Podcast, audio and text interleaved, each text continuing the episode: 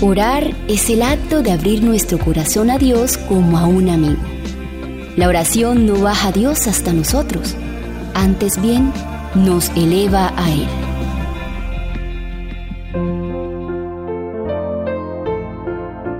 La oración, una necesidad diaria. La religión debe comenzar con el vaciamiento y la purificación del corazón y debe ser nutrida por la oración diaria.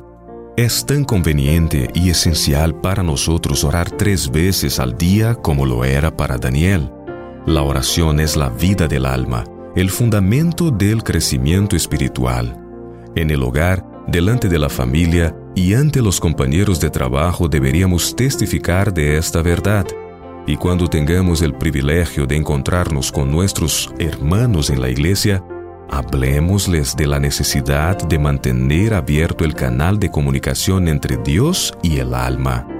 Digámosles que si ellos encuentran corazón y voz para orar, Dios encontrará las respuestas a sus oraciones. Digámosles que no descuiden sus deberes religiosos. Exhortemos a los hermanos a que oren. Debemos buscar para encontrar. Debemos pedir para recibir. Debemos llamar para que las puertas se nos abran. En el servicio del sacerdocio judío, continuamente se nos recuerda el sacrificio y la intercesión de Cristo. Todos los que hoy acuden a Cristo deben recordar que los méritos de Él son el incienso que se mezcla con las oraciones de los que se arrepienten de sus pecados y reciben perdón, misericordia y gracia. Nuestra necesidad de la intercesión de Cristo es constante. Día tras día, mañana y tarde, el corazón humilde necesita elevar oraciones que recibirán respuestas de gracia, paz y gozo. Ofrezcamos siempre a Dios, por medio de Él, sacrificio de alabanza, es decir, fruto de labios que confiesen su nombre, y de hacer bien y de la ayuda mutua no os olvidéis, porque de tales sacrificios se agrada a Dios. Como los patriarcas de la antigüedad, los que profesan amar a Dios deberían erigir un altar al Señor donde quiera que se establezcan. Si alguna vez hubo un tiempo cuando todo hogar debería ser una casa de oración, es ahora. Los padres y las madres deberían elevar sus corazones a menudo hacia Dios para suplicar humildemente por ellos mismos y por sus hijos. Que el Padre, como sacerdote de la familia, ponga sobre el altar de Dios el sacrificio de la mañana y de la noche, mientras la esposa y los niños se le unen en oración y alabanza. Jesús se complace en morar en un hogar tal. De todo hogar cristiano debería irradiar una santa luz. El amor debe expresarse en hechos, debe manifestarse en todas las relaciones del hogar y revelarse en una amabilidad atenta, en una suave y desinteresada cortesía.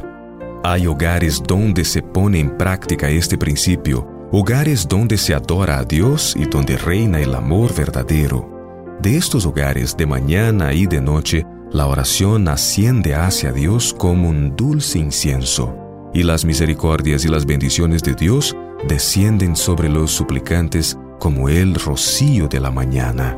Al seguir a Cristo, mirando al autor y consumador de su fe, sentirá que está obrando bajo su mirada, que está bajo la influencia de su presencia y que Él conoce los secretos de su corazón. A cada paso, humildemente inquirirá, ¿complacerá esto a Jesús? ¿Glorificará a Dios? Cada mañana y cada tarde sus oraciones fervientes deberían ascender ante Dios suplicando su bendición y guía. La oración verdadera se aferra al Omnipotente y nos da la victoria. Es sobre sus rodillas que el cristiano obtiene la fortaleza para resistir la tentación. Mientras de mañana y de tarde los sacerdotes entraban en el lugar santo a la hora de ofrecer el incienso, el sacrificio diario estaba listo para ser colocado sobre el altar de los holocaustos, en el atrio. Esta era una hora de intenso interés para los adoradores que se congregaban ante el tabernáculo.